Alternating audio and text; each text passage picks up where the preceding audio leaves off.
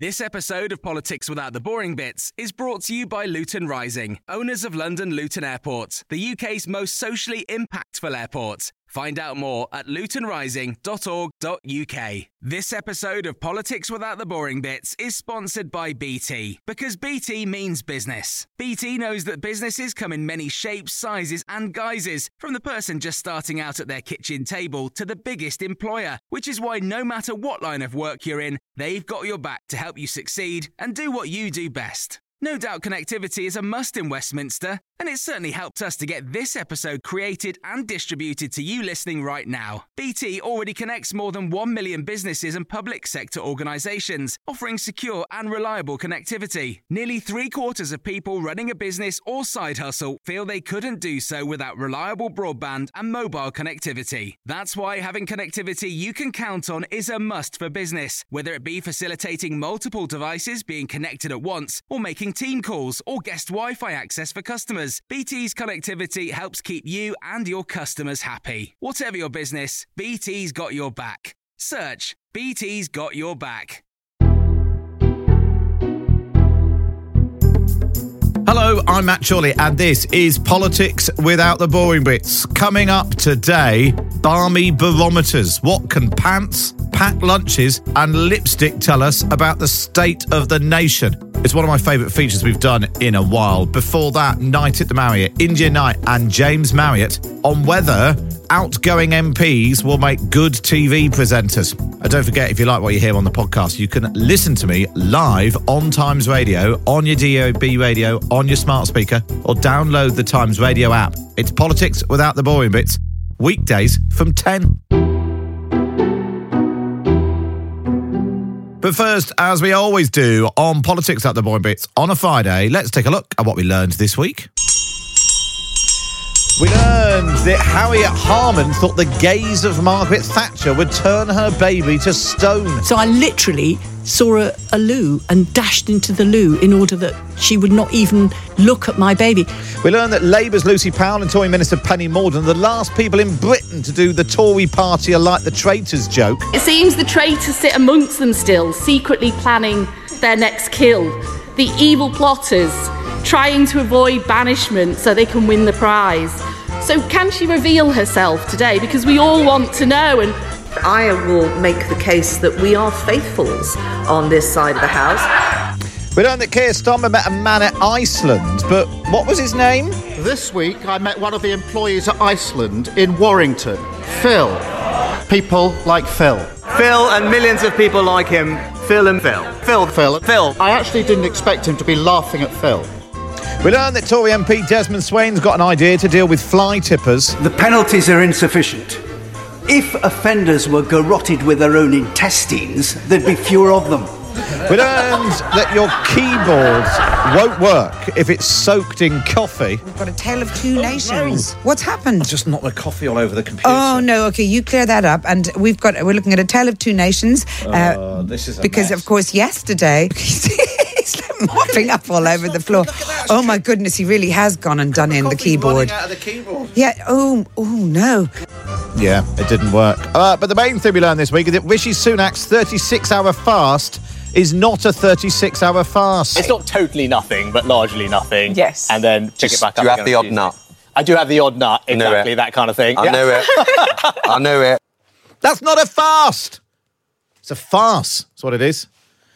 The odd nut and green apples. And that is what we learned this week. Now, time for these two. The columnists with Knight at the Marriott, India Knight and James Marriott. I was hunched on my bedroom floor with my laptop frantically battering away at my column. Ah, we say hello to India Knights. Good morning. Hello. And we say, Hello. we say hello to James Marriott. Good morning. Hello, James. Uh, we will. Uh, now, India, I was messaging you on Friday night because obviously on the show last week we were talking about the traitors. James still hasn't caught up, I'm three episodes behind James. still. I know it's really embarrassing. but you know, you know what happened. I know. I have the spoiler. I know who won, Yeah. which is depressing me. Well, we'll. Uh, you need to. We can catch up, and then we're going to go. James is very keen. Will you come into London and go bowling one day, India? Yes, I will. Yeah, good. I promise I will. We'll get that in the diary. James very keen to go bowling. Now, um, uh, you, I think hopefully you've, you've now seen this. I'm really keen to get your take on this. The Conservative Party have taken a clip of Keir Starmer, noticed that he uses a phrase popularised by John F. Kennedy, and then they've used it to mock him. And I'm just quite interested whether or not you think it's good campaigning. Here is the clip. Not because they are easy, but because they are hard. A target we set out not because it's easy, but precisely because it is hard. It then goes on to do the I knew Senator, I knew Senator, uh, Senator, I knew Jack Kennedy. Uh, you're no Jack Kennedy. Do you think this works, India? No, I think it's really, really silly. First of all, comparing um, Keir Starmer to JFK, you know, JFK is a revered and adored person that people still, both in America and here, look back on with longing and regret. So that's a mistake. Also, the words the, the words in question in the phrase are easy and hard. These are not, you know, these are words that everybody uses all the time. Some things are easy, some things are hard. Th- They're not they're not it's not a kind of remarkable, memorable phrase using kind of baroque language. Literally, the words are easy and hard. So the comparison doesn't even work and it's just silly. I just don't know who it's aimed at, James. Yeah, I, I guess. I mean, it's obviously completely stupid. I have some sympathy because anyone who's ever tried to make a joke on social media knows how difficult it is. and I think, especially political parties, you're trying to kind of tap into this slightly feral energy, this kind of zeitgeisty, fast, sarcastic um, way of speaking. And I think it's very hard to get right. And yeah, I mean, that clip shows every single possible way you can get it wrong. It's kind of clunky. There are too many layers to it. It's kind of flattering. Uh, It's it's a mess, but I sort of I'm also glad that I'm not someone sitting in you know conservative headquarters, you know, some kind of 22 year old intern desperately trying to work out how to say something sassy about the Labour Party on Twitter. It does have all the hallmarks, really, of, of being something that looks like a joke. It's a bit like jokes you get in the House of Commons. It has all the the rhythm and component yeah, parts but actually, of a joke. But it's actually still not a joke. And I was kind of thinking, you can imagine kind of everyone gathering around this guy's computer at you know Conservative Party headquarters, and they're going, "Yeah, that that works, doesn't it? Yeah, yeah. No, I think yeah, it's good that. I think that yeah, it kind of does. Yeah, put it. Oh, oh no, it doesn't work at all. Everyone hates it.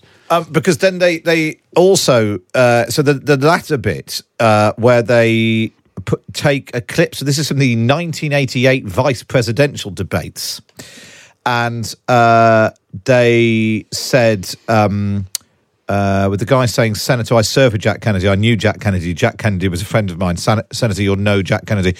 But they've put um, a photo of Keir Starmer over, I think, Dan Quayle's face because it was um, Lloyd Bentsen who said said it. And I just think, who who? There's a lot. You need a lot of assumed knowledge. I feel like I can almost visualize the nobody person who made this meme. Um, sorry.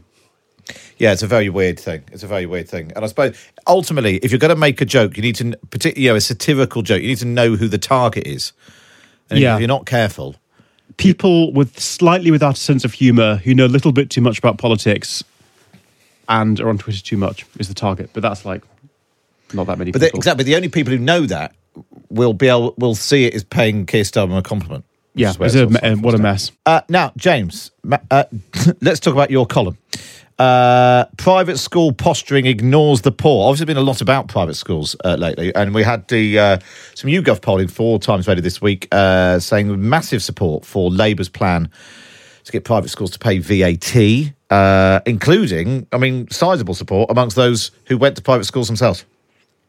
Yeah, I mean it's it's really interesting to see this, and I think I I, have, I think the dial is kind of moving on this issue. There's a really interesting piece um, by Melissa Dean in the Times, uh, I think last week, where she pointed out that as private schools become more expensive, and they'll only become more expensive with you know when VAT is added to them. They kind of get a little further out of the reach of the kind of aspirational middle classes. You know, it's hard. Doctors and lawyers, children don't go to private schools so much anymore. And as it becomes a kind of richer and richer thing, um, you know, I think it becomes more of a handy political target for Labour because fewer people have their, will have their kids there or will think they can aspire to have their kids there. I think it's a really interesting time in that debate. Um, uh, and, and, and what do you think is the right approach then politically? Uh, Do you think the Labour Party are making a mistake to be seen? Because you know, lots of people have pointed out, even if they do pay VAT, you know, it's not going to build many hospitals, the money they raise from it, or whatever it is they say they're going to do with it. It's it's more of a symbolic thing than necessarily revenue raising. Yeah. it- do you think it's good or bad politics? I think. I mean, I think your your poll shows that it seems pretty good politics. People are people are into it, and it's one of those kind of base pleasing that you know, if you're a Labour voter, that's or a lot of Labour voters. That's precisely the kind of thing they'll be into. And yeah, I think especially that point Melissa Dean made is is a good one that they're becoming better targets. I think because of the way they're changing. What do you think of this, uh, India? I thought James's column was so so good. I mean, it always is, but I Oh. thought Don't I thought that the thing- I thought I thought the thing about um, uh, private schools embracing wokeness was such an interesting point because social justice used to be mainly about economic inequality. It used to be about the fact that there existed people who were unacceptably poor. And now social justice has become about changes that the elite can really easily accommodate, like issues around race and gender. You know, you have you have foreign students at your school and people can use whatever changing room they want so so so you, you're polishing your halo so then you end up in this really bizarre situation where social justice campaigners and elites are end up being on the same side which is obviously ridiculous and which i thought james expressed very well in his piece Yeah, it's interesting, but like what the motivation for that is. Is it is it genuine curiosity about the world, or is it guilt? Yeah, well, I think I'm ju- I'm sort of so skeptical of it, and I think a lot of it is like kind of virtue signaling, um, trying to imagine that even though you know you're obviously very privileged if you're at Eton or whatever, you're you're doing well. My all, one of my all time favorite, I don't know, I kind of love hypocrisy. And one of my all time favorite quotes is um, on the website of Eton, which says Eton believes in equal opportunity for everyone, irrespective of gender, ethnicity, sexual orientation, or social demographic background. To which the answer is kind of like, well, it sort of doesn't. That's kind of the point of Eton. Um, and I don't know. It always it's my kind of one of my ultimate bugbears is the, always the most exclusive places seem to be the places that are proclaiming their inclusivity most loudly. And private schools in recent years have really got into this. I I've got friends who work in private schools who've got these kind of quite amazing stories. You only have to go on any private school website to discover all this stuff about how inclusive we are. And it's like, no, you're not. You charge, you know, 50 grand a year for your fees. And I, was kind of saying in the column, I don't know, I'm not sure this is the way that private schools are going to exactly endear themselves when we all start talking about them and is it right? And, you know, should they, are they really charities? That they're all going on about how marvelously equitable and diverse and inclusive they are. I don't know if that's the right strategy for them politically. It's weird, isn't it? Because the conversation around uh, uh, private schools, you know, the fact there's a debate about, you know, are they like charities or isn't it lovely they let some of the poor kids use their tennis courts during the summer whatever? Um, in a way, we just don't talk about, you know, we talk about private healthcare. It's just a question of it's fine. You've got more money. You're jumping the queue. Let's not pretend it's anything other than that. But somehow, the, you know, there's, there's moral dimension. Oh, I know they're doing some nice things, and they've, you know, they've they've let someone use the squash courts, or whatever. So somehow that sort of changed. But it was it is just what it is. It's people who've got the money giving their kids a leg up against people who don't. Yeah, and there's no way of spinning that. That is what it is, and I I understand. I understand. You know, I think the very difficult. I think the reason why the debate even exists in these terms is that, of course, people have children. People want what they perceive to be the best for their children, and sometimes they persuade themselves that that involves paying school fees you know and that's not that's not a bad it's not bad it's not wicked to want what you think is the best for your children. So it becomes really really kind of tangled up. Yeah. but i think the schools themselves presenting themselves as these kind of bastions of equality when most people can't afford to pay for a child to go to one for a week let alone a term or or, or, or several years is is sort of bonkers. The idea that they're these shining beacons and they're a really good vibe and everybody gets on and it's all lovely and anybody can come to our school. No, they can't, you know. They should spell it out a bit That's more. the point. That's the point. Yeah. Anyway. Yeah, the po- Yeah, whole point is that not everybody Is can its come to our exclusivity, and what? And you're paying. You're, the reason you're paying is because you're getting a premium. You are getting smaller classes and better education. and Yeah, better you're getting results. something exclusive, not That's the inclusive. point. Yeah, yeah, yeah. I, always, I just think always a little humility wouldn't go amiss if you're educating very rich people rather than boasting about how virtuous you are. Yeah. Very good. Right, we've sorted that out. right, now, uh, former Minister George Freeman uh, has said he was standing down for uh, as a Well, He said he had to stand down as a minister because he couldn't afford his mortgage payments. His ministerial salary of one hundred eighteen thousand pounds, because that's you get you get about eighty five as a as an MP, then you get more if, if you're a minister. Now apparently he fancies himself as the next Michael Portillo, I love riding American railroads. whoever he is. Formerly of this parish, of course, on Times 20. Uh, now, um, apparently, he wants to f- seek out a uh, career as a TV documentary star. Uh, for those of you unfamiliar with George Freeman, which I find un- hard to believe, he's famous on this programme, at least for this unforgettable description of Liz Truss. She's no woke um, warrior. She's more of a uh, liberty lioness. So, uh, but can anyone just become the next Michael Portillo? Does George Freeman have what it takes? Uh, let's bring into the conversation Sunday Times TV critic Helen Stewart. Hi, Helen. Hello there, how are you doing? I'm very good. I'm very good. Do we need more ex-politicians on the telly? Well, it, I mean, I, it's hard, I think. A lot of them underestimate how difficult it is to present television, but this crop seem to underestimate how hard they make our skin crawl, I think. So I, I, trying to think of one politician amongst the current bunch that would be pleasant to see on the television, would be pleasant to meet. I was I was very much struggling. Um, do you uh, are you excited, James, by the prospect of lots of ex politicians on your goggle box? I find it marginally more exciting the prospect of lots of current politicians with television shows, which Yeah. I think is not not the most wonderful trend of our time that you can be in Parliament and also, you know, hosting your GB News show. But uh, no, I mean, I don't think our current crop of politicians are distinguished for their charisma, especially, are they? Do you have any ideas? You know, the, the the Parliament to Portillo kind of pipeline is no longer as smooth running as it used to be. I mean, do you remember 2003? It was Portillo made his documentary when he parented or fa- you know a bunch of kids and had to do it on dole money. That was 2003. Yeah. Matt, Matt Hancock would dream of such a transition nowadays, right?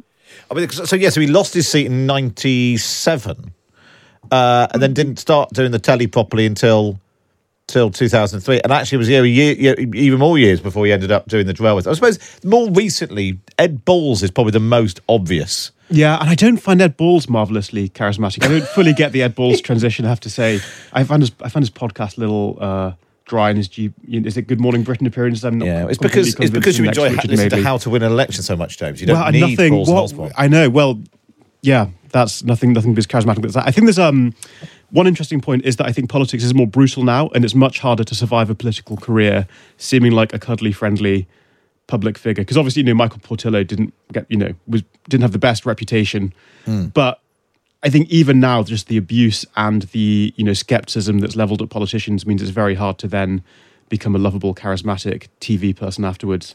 And there's a difference in you between notoriety and popularity. Yeah, there is. I think what's really strange about this is announcing that you want to make TV programs about nature and the environment. It's kind of that's not how it works. You know, you don't just say it's like a child saying I want to be an astronaut. I mean, you you don't just you don't just manifest the thing by saying it. You maybe I don't know I don't know what you do. Talk to some production companies, get representation. You know, write out proposals for things. You don't just sort of announce it and then because you wish it to be true, expect it to become true quite quick. I mean, I don't know. It's the whole thing is really weird to me. Well, listen, India, he's got a Substack uh, where he's been talking about how he needs more money and how he, you know, and this is this is the road he wants to go to. So may, maybe you should be using your Substack to pitch for pitch, pitch for, for documentary work. I don't want documentary work. Thank you very much. I'll think of a no. And also, the, the other thing, as Helen was saying, is TV presenting is skilled. You know, the skill is in making it look easy and natural, but it isn't particularly easy or natural for most people. So, yeah, I find the whole thing a bit baffling. I mean, to be fair to him, Helen, he is actually mm-hmm. interested in the thing he wants to make documentaries on. So, you know, Michael Portillo clearly has an interest in the trains and travelling around, and it's he's not sort of faking it. So it's not mm-hmm. it's not just you know Matt Hancock wanted to be on everything because he's Matt Hancock. They're actually a- an interest in the ocean, space, and and the life sciences might be right and, and, and Al- right but you don't get a career out of it. You get a one-off documentary. Alan Johnson made a documentary about the post office. Missed quite a big story, I think, uh, a few years ago. Um, and who else? Uh, John Prescott has made a documentary on the class system. Portillo made a documentary on uh, the Spanish Civil War right? But to to parlay a career mm. out of these sorts of things, it's it really Portillo is is quite singular if you think yeah. about it. And and do you know why? I think it's because he's handsome. he is a handsome devil, and that does make a difference. He's got to go out and meet people. He's prepared to make a fool of himself, get dressed up. He's very charismatic in a kind of peach yeah. blazer. India Knight and James Marriott there, and of course you can read them both in the Times and the Sunday Times every week. Just get yourself a subscription at thetimes.co.uk. Up next, it's Barmy Barometers.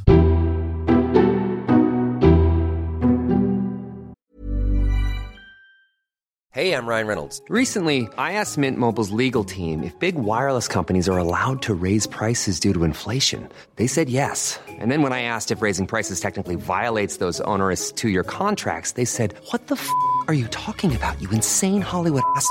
So to recap, we're cutting the price of Mint Unlimited from $30 a month to just $15 a month. Give it a try at mintmobile.com slash switch. $45 up front for three months plus taxes and fees. Promoting for new customers for limited time. Unlimited more than 40 gigabytes per month. Slows. Full terms at mintmobile.com. I'm Sandra, and I'm just the professional your small business was looking for. But you didn't hire me because you didn't use LinkedIn jobs. LinkedIn has professionals you can't find anywhere else, including those who aren't actively looking for a new job, but might be open to the perfect role, like me. In a given month, over 70% of LinkedIn users don't visit other leading job sites. So if you're not looking on LinkedIn, you'll miss out on great candidates like Sandra. Start hiring professionals like a professional. Post your free job on linkedin.com/people today. This episode of Politics Without the Boring Bits is brought to you by Luton Rising, owners of London Luton Airport, the UK's most socially impactful airport. Find out more at lutonrising.org.uk.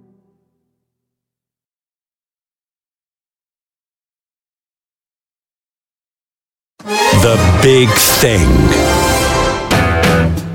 Inflation, GDP, interest rates are all well and good. But can what we buy, eat, and listen to tell us more about the health of society than any of these things? And tell us if the times we're living in are good or bad? Good times, can lipstick? They are a sort of a treat that we can afford just about. Packed lunches. Skirt lengths. We're in a real trousers moment, and so we're actually kind of in uncharted territory. Skyscrapers. Pants. Every man I know is still wearing pants that he bought about 25 years ago. Or music. People are identifying with these real life struggles that, that people are singing about in their music. Give us the answers to the great economic questions of our times. Or is it all just a load of cobblers?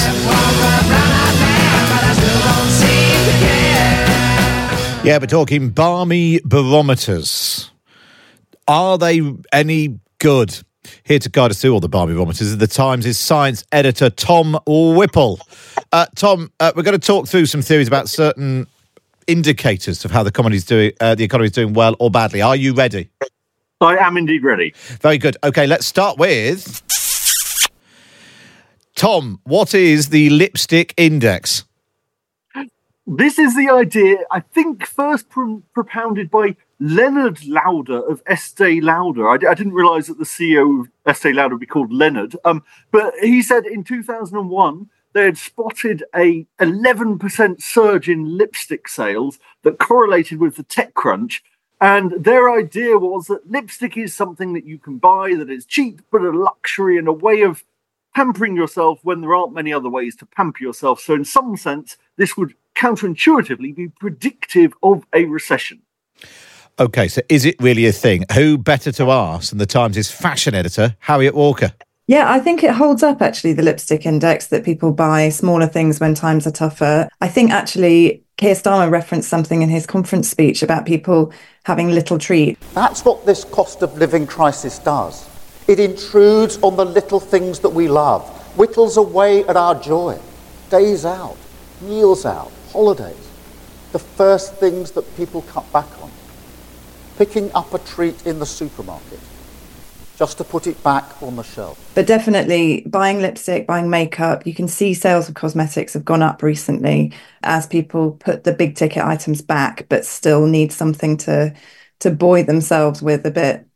And in your line of work, do you see it in sort of, I don't know, the advertising or the products that you're being pitched instead of, I don't know what it would be, massive expensive handbags? Are, do you see brands shifting into smaller, cheaper items? Well, the the luxury market is is such a weird one that when times are tough, actually those top range items do really really well because especially recently rich people have really only got richer.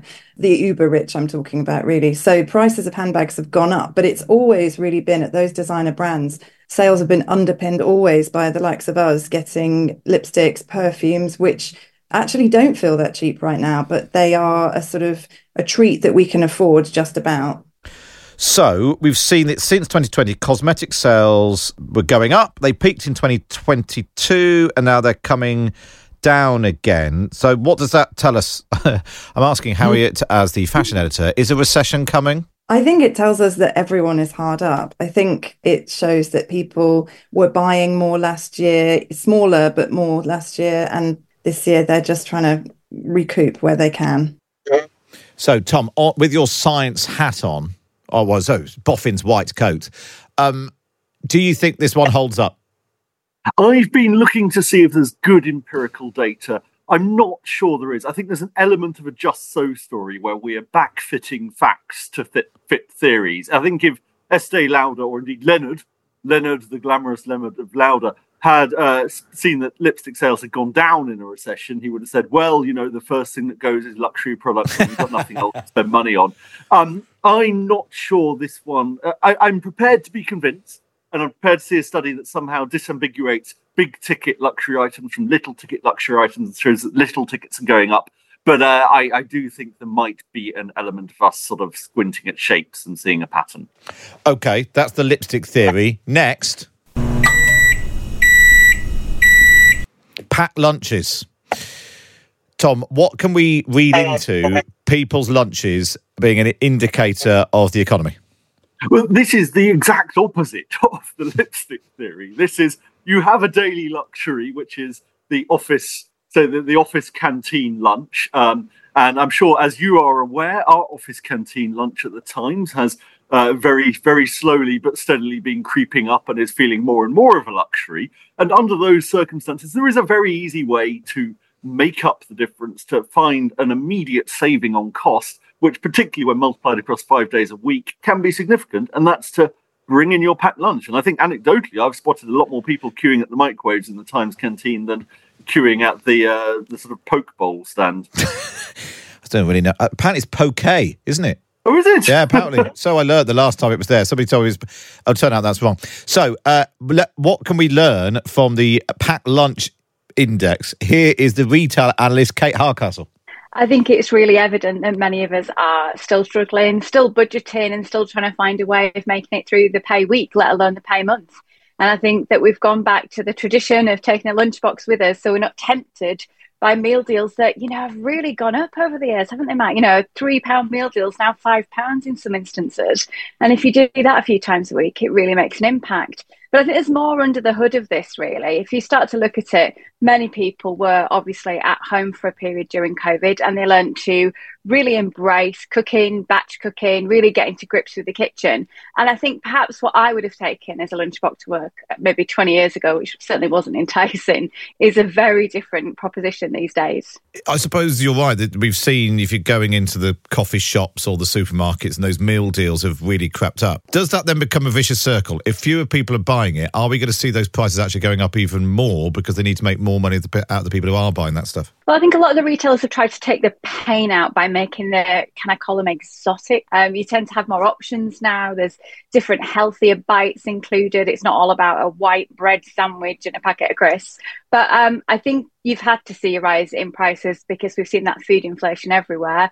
There will be a, an absolute limit to it. There will be a peak as to what people find find appropriate and, and possible to pay out. But the rest of it in your mindset is going to start equating that to other things you can buy. And this is what we've seen this flood of social media in terms of education in bite-sized chunks on how to run your own budget and i think that idea that we compare now a price point to something else i can get for that is very different so that splurge spending is definitely very emotional. And I'm not quite sure how much joy people really get out of maybe buying one of those ready to go lunches. I think they can spend five, six pounds in very different ways and get a better deal for them. So last year, workers bought 57 million more homemade lunches into the office compared to 2022. I think all 57 million was standing in the queue for the microwaves in our canteen. Microwave. Uh, um, is this a trend that's here to stay, or if the economy picks up, will people be leaving the Tupperware at home and splashing out again on a prawn sandwich? Every January, I think you're obsessed with prawn sandwiches, to be honest. But every January, uh, you will see people uh, with their New Year resolutions making a difference. I'm going to take a packed lunch to work. I'm going to batch cook. And as we then see the year start to transform and the better weather gets here, people's moods shift. But no, actually, some of this is a different mindset, and it's here to stay. It's about healthier eating, well-being, being in control of what you eat, nutrition. These are all trends we're seeing come through in a decent amount of size and scale. So I think some of it is a very different mindset. There's a cost benefit, but actually it's perhaps, a, a, like you say, a much more exciting lunch. And you're quite right about those microwave queues. When I go into offices, they seem to be out the door and the smells are really incredible. Kate Hardcastle, retail analyst there. So, Tom, are we saying that there's something in this, or is I mean the the queues the queues for the microwaves in Times Towers are insane. Yeah, I, I think that this is, to my mind, a lot more plausible lipstick index. There is some current data, um, as we as we heard, this 57 million extra packed lunches. Although I have to say, divided apart across say 15 million office workers, that does only equate to four extra packed lunches a, a, year. So there might, there might be a disconnect between resolutions and re- reality on this. Um, I again have looked for historical data on this and haven't found a lot, but I'd have to say this is a very, very plausible indication that fits with very basic economic theory. Okay, let's move away from food and we're going back to fashion. fashion. Yes. Uh, this is the hemline index. Tom, what is it? This is the idea that uh, when times are booming, when you're in the swinging 60s, the roaring 20s, up goes the skirt and you show a bit more leg and it's a more exciting, more fun time. Um, now, this is this is in its sense counter-economic in that you know when you've got more money, you can buy more material. But uh, apparently, that's not how fashion works, and it is wearing more clothes that cover more of you doesn't completely correlate to the cost of a garment. Um, quite why it would be, we don't know. But Desmond Morris, um, that great anthropologist, said exactly why females should want to explore mo- more of their legs when the economy is healthier. It is hard to understand unless a sense of financial security makes them more brazenly invitatory towards males. So, more brazen invitations, please. okay, uh, you don't pretend to understand fashion. I'll tell you who does. Fashion editor Harriet Walker it holds up in both ways. People have argued it both in both directions that long skirts um, are a sign of bad times, but they're also a sign of good times because if you are buying a long skirt, it means you have more money for more fabric. That's what people thought in the late 40s, early 50s when Dior unveiled the new look and used, you know, vast amount of fabric rather than what had been going on during um, austerity and, and rationing and caused quite a, a, scandal. But I'm wondering whether I actually wrote in the newspaper this week that we're in a in fashion terms anyway we're in a real trousers moment and so we're actually kind of in uncharted territory on the hemline index because people are wearing fewer skirts than they were, say, even one or two years ago, where skirts and dresses were a really big, big trend. And the other trousers moments that we've had are semi depressingly the 30s and the 70s. So the rise of fascism and nothing working. And I'm wondering whether this speaks to the moment that we're in currently. wow. Well. Now, is that is, you, is that is there a practical, a bit like some of the other ones we talked? About? Is it a practical thing that if you obviously if you're wearing trousers, you maybe don't need to be go you know shaving as much, having your fake tan. You know, is it is there a, a practical economic reason why you'd wear trousers over a short skirt? I think with trends, it's probably always a reaction to what's gone before, and I think the trousers thing and has has really been driven by the cohort that we often call Gen Z, I think they associate skirts, especially those kind of ubiquitous Kate Middleton midi skirts, with what their mums wore um, or what the people, horror of horrors, just a bit older than them wore. So they don't want to be seen dead in that stuff. And so the trousers that we are seeing in the shops right now are, are, kind of very very big big jeans cargo pants real utilitarian stuff and it is the it, they are the trousers of a kind of survivalist i might say so maybe that's part of the mentality as well so we've got it all wrong tom we're having a trouser moment are you having a trouser moment um, I, I am very, very big on trousers at the moment. Um, I have definitely moved away from mini skirts and I'm concentrating on trousers. So that might indicate the rise of fascism in the Whipple household. I, I would say, I actually think this is quite, there is good data on, on the hemline index. Um, not least, well, in, um, in Desmond Morris's book, he did a skirts up, skirts down study where he has a little figure of a lady for each year going back to 1936 and you see you see these going up and down with austerity. There was a study in 2010 which looked at the pages of French fashion magazines and correlated the they, they measured the, the height of the model's skirts uh, and correlated it with economic conditions. And he saw quite a good. It's a lagging indicator. It's not a useful indicator. It seems to come three years after the economic effects, but it is an indicator. Okay. Um, so I think this is probably weirdly the best validated of the ones we've looked at so far. I wonder if there's also um, uh, if you are um, in tough times, and particularly right now, you know, heating your house is is is more expensive. So wearing trousers is just physically more practical than a short skirt. And similarly, this, going back and you going back to the thing about showing your legs and you know maybe going dating and all of that. If you're going out, you know, socializing and wanting to look nice, then that suddenly becomes something, you know, that becomes a, an indicator of what you might be spending money on. We are looking at barmy barometers. Things which may or may not give us an indicator of how well the economy is doing. We have already looked at skirts, lipstick, and packed lunch. Now, what about the height of our buildings? Yeah, Tom Whipple, science editor, is here. Tom, what is the skyscraper index? This is the idea that as we start to build record breaking skyscrapers, it is a clear sign of man's hubris. And they, they will inevitably be finished during or on the cusp of a big recession. So, the more record breaking buildings we're going to be building, uh, the more likely a recession is. And there's, there's economic reasons for this. You build skyscrapers when land values are high, when your companies are big, and when interest rates are low, so you can afford to build them. And those, in a sense, presage the end of a period of growth. Um, now we've seen you know, the Empire State Building completed just before the 1929 Wall Street crash. I think probably most famously and canonically for this theory, the Burj Dubai, the world's tallest tower, was not called the Burj Dubai because they built this sort of massive phallus in Dubai and then they had a massive, massive crash and it had to be bought out by their more sort of sensible neighbors in, in Abu Dhabi uh, and bailed out. And as a consequence, it now now bears the name that this, this great sort of fellow poking the sky bears the name Khalifa of uh, the guy who paid for it. So let's bring in the Times property editor, Carol Lewis. Is there something in the skyscraper index? A little. Um, the Shard, for instance, next yeah. door, that was commissioned in 2007 just before the global financial crash yeah. and completed in 2009.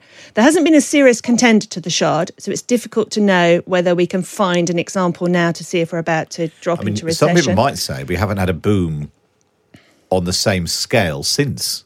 No, no, but maybe we've got one coming got because one coming, yeah. we've got a, a, contender to the Shard in planning at the moment. One Undercroft, one undershaft, sorry, undershaft, and it's going to be slightly taller than a Shard. It's going to start in 2026 and be completed in 2030. Where will that be? In the middle of that lot but, over there. God, they're um, constantly building over there. And why are people still building them? Because I there's nobody in them most of the time now. Well, this is the strange thing. A better indicator of the economy is something called the Crane Survey.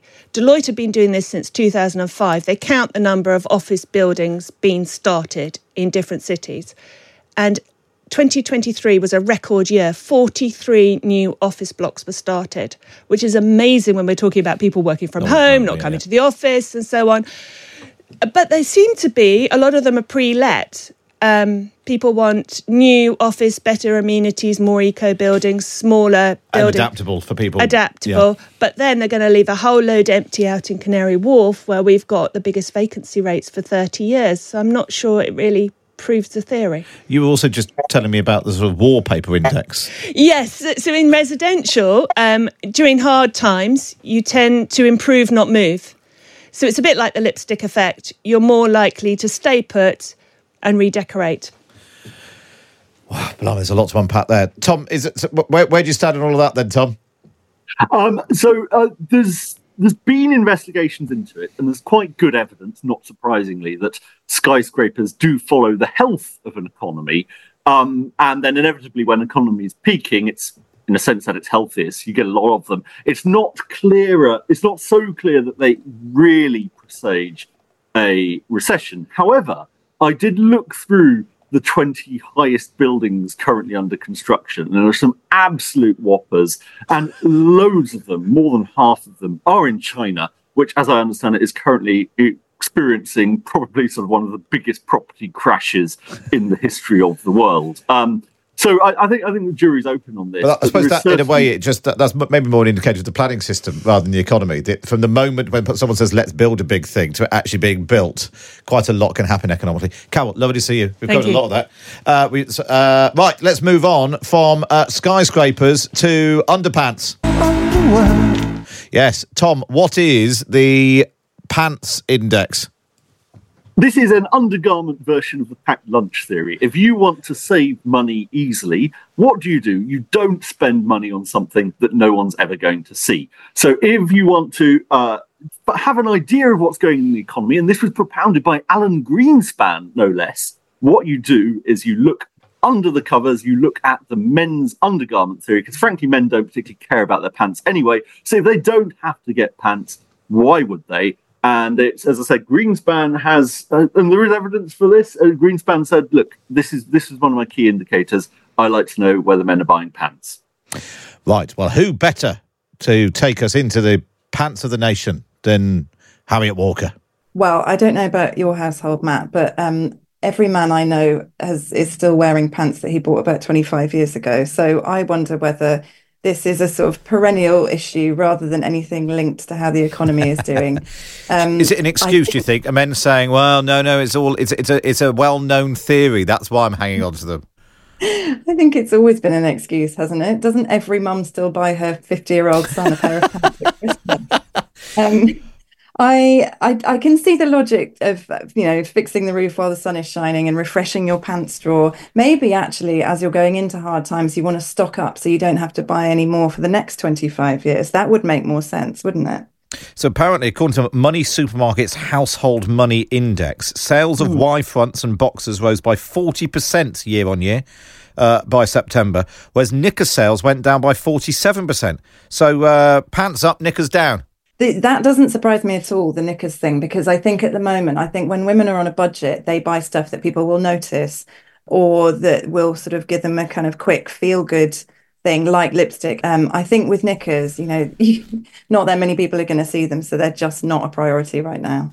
Apparently, there's another f- fact which I didn't know, but I feel like I've learned something. Men own 10 to 15 pairs of pants, while women have up to 35 pairs of knickers.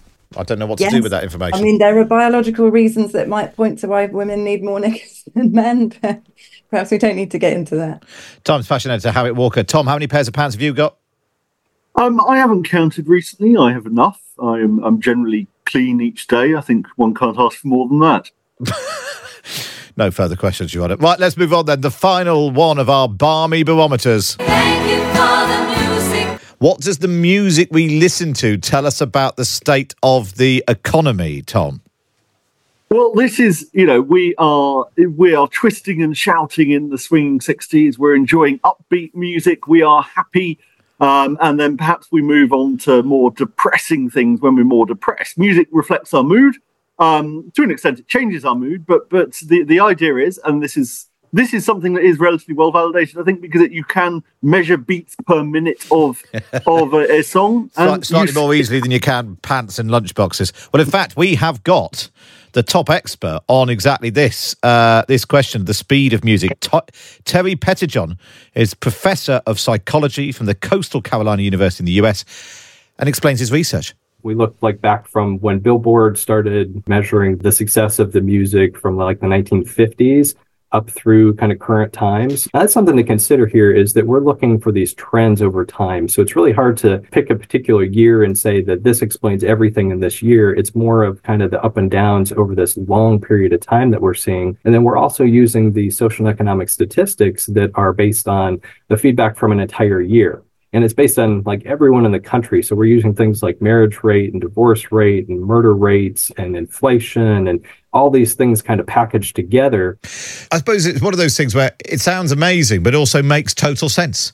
That if society is experiencing uncertainty, gloominess, whether that is economic or geopolitics or I, I, don't know health, when we've seen with the pandemic and things, people, you know, although we all like to think we're individual and really imaginative ourselves, we all gravitate towards the same things. So, what counts as a fast song versus a slow song? What's the sort of what places us in a gloomy time speed wise? Yeah, so you think about the kind of songs that you'd want to listen to if you're going out and you wanted to dance. And so historically, you can go all the way back um, to the 50s and songs like At the Hop or Sugar Shack. Those were like really fast paced songs, happy celebratory songs. And then you see other songs like in the 70s, like My Sharona.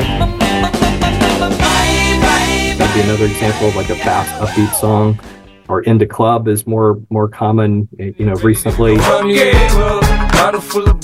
Or even like blinding lights um, from 2020 was a billboard number one hit. And, and so those are the kind of things that you might see as as the um, the popular when times are good. And then when times are bad it's the slower songs like bridge over troubled water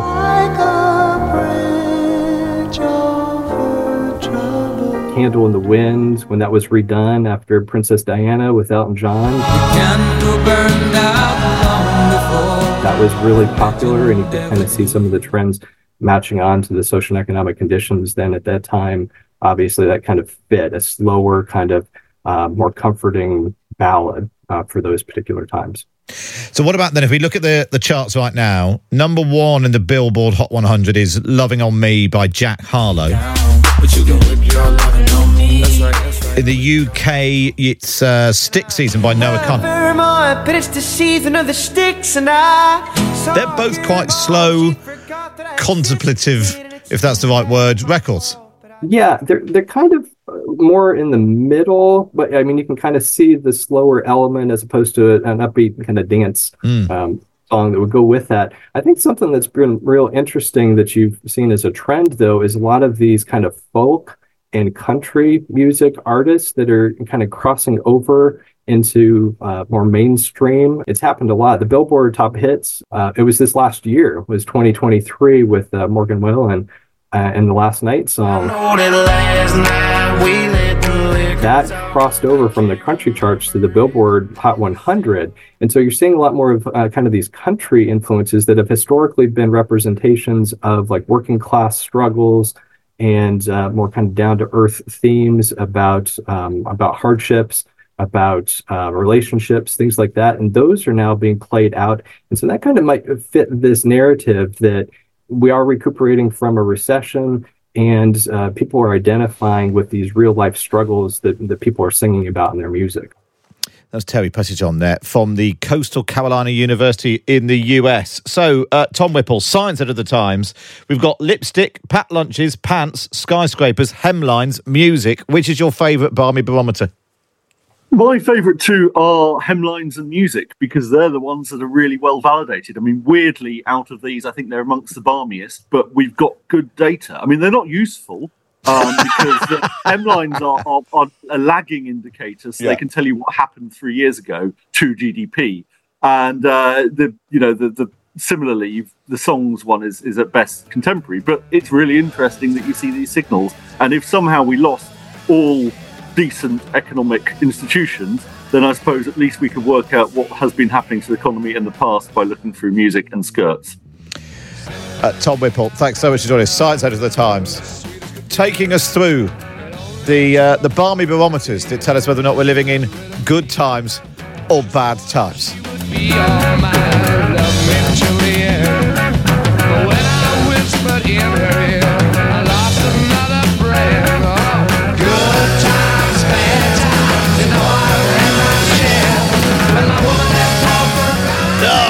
Is I think we've broken the record for how many bits of music we can get in one half hour feature. So well done, uh, producer Lewis, for doing that. And if you've got any barmy barometers of your own, anything that you think gives us an insight into the state of the nation's health, wealth, finances, or economy, then email me, matt at times.radio. But for now, for me, Matt Chorley, it's goodbye.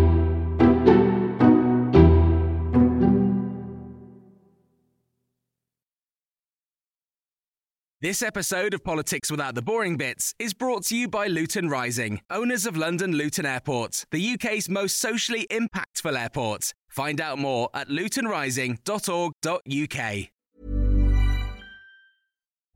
rising sea levels, extreme weather patterns, extinctions of species. Our planet needs protecting. I'm Adam Vaughan, the environment editor for The Times, and this is Planet Hope from The Times, in partnership with Rolex and its Perpetual Planet Initiative. In this podcast, we hear from leading experts from around the world who are committed to finding solutions.